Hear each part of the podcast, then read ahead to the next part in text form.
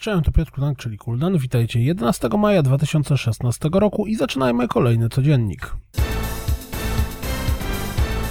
Taste Little Tactics debiutuje na Steamie, a do zagrania zachęca nas premierowy zwiastun.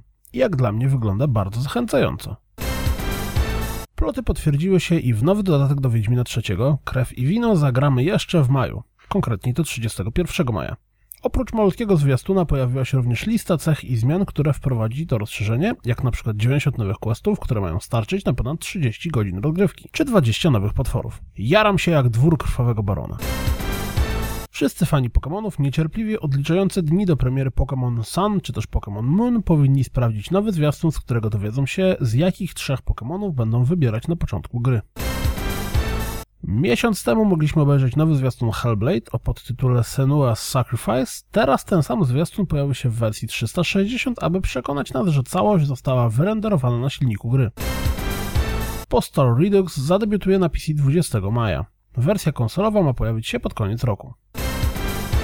19 maja na Steamie zadebiutuje Retool.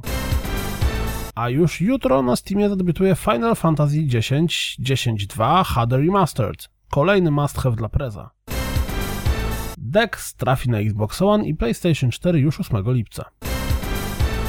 This War of Mine w wersji planszówkowej przekroczyło próg 40 tysięcy funtów i doczeka się zrealizowania. Do końca zbiórki zostało jeszcze 20 dni, więc na pewno przebije jeszcze kilka progów.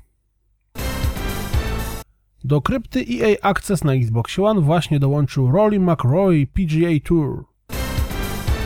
Jeśli każdy news o Mass Effect Andromeda jest dla Was na wagę złota, to zakreślcie w kalendarzu 12 czerwiec, kiedy to na EA Play dowiemy się więcej o grze. Już teraz wiemy jednak, że tytuł ma pojawić się na początku 2017 roku. W trakcie konferencji dla deweloperów w koreańskim oddziale Sony zapowiedziano garść tytułów zmierzających na PlayStation VR. Mortal Beats, White Day Swansong i Hellgate VR.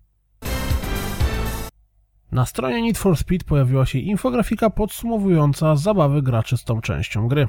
Dowiecie się z niej, że spędziliśmy ponad 16 milionów godzin dostosowując auta, czy też rozegrano łącznie 550 milionów wyścigów.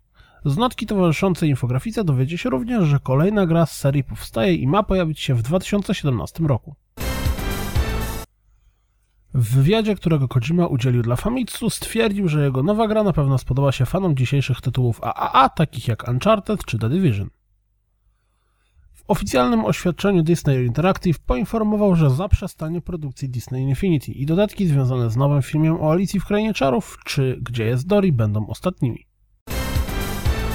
Na Eurogamerze pojawił się wywiad z Alexem Grondalem z DICE, w którym dzielił się kilkoma szczegółami dotyczącymi Battlefielda I. Nowy Doom już czeka na nas za rogiem, więc jeśli jeszcze nie widzieliście tej plastelinowej wersji kultowej strzelaniny, to sprawdźcie koniecznie. Techland zaprezentował całkiem interesujący filmik, w którym major Arkadiusz Kups i Preppers Piotr Czuryło opowiadają o swoich przemyśleniach na temat Home from the Revolution i tego, jak poradzilibyśmy sobie z katastrofą.